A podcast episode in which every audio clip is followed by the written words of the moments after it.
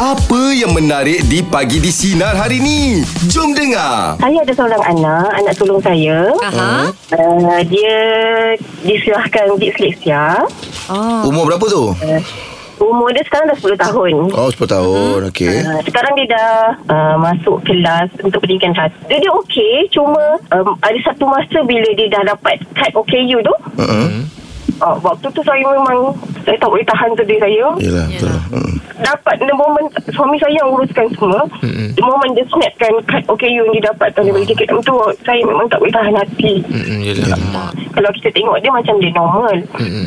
Uh, tapi bila kita bercakap dengan dia Okey orang faham Dan sekarang pun dia macam uh, Dah 10 tahun dia masih tak boleh membaca Hmm. Tapi saya nampak um, Dia cuba Hmm. Hmm. Tapi kepayahan tu ada. Um, Dan dua, dua tiga hari lepas Dia balik sekolah. Mm.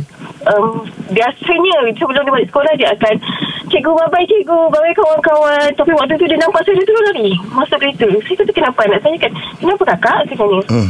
um, Saya tak boleh nak mengira. Dia kata Allah. um, Cikgu ajar saya kira Tapi saya tak boleh Susah dia cakap Allah. um, Otak saya pun dah tak boleh ni Saya kata Allah Dia macam push saya, saya, saya faham Saya faham cikgu memang nak ajar Hmm. Cuma dia penerimaan dia Dia rasa berat untuk dia Berat Berat. Yelah, yelah.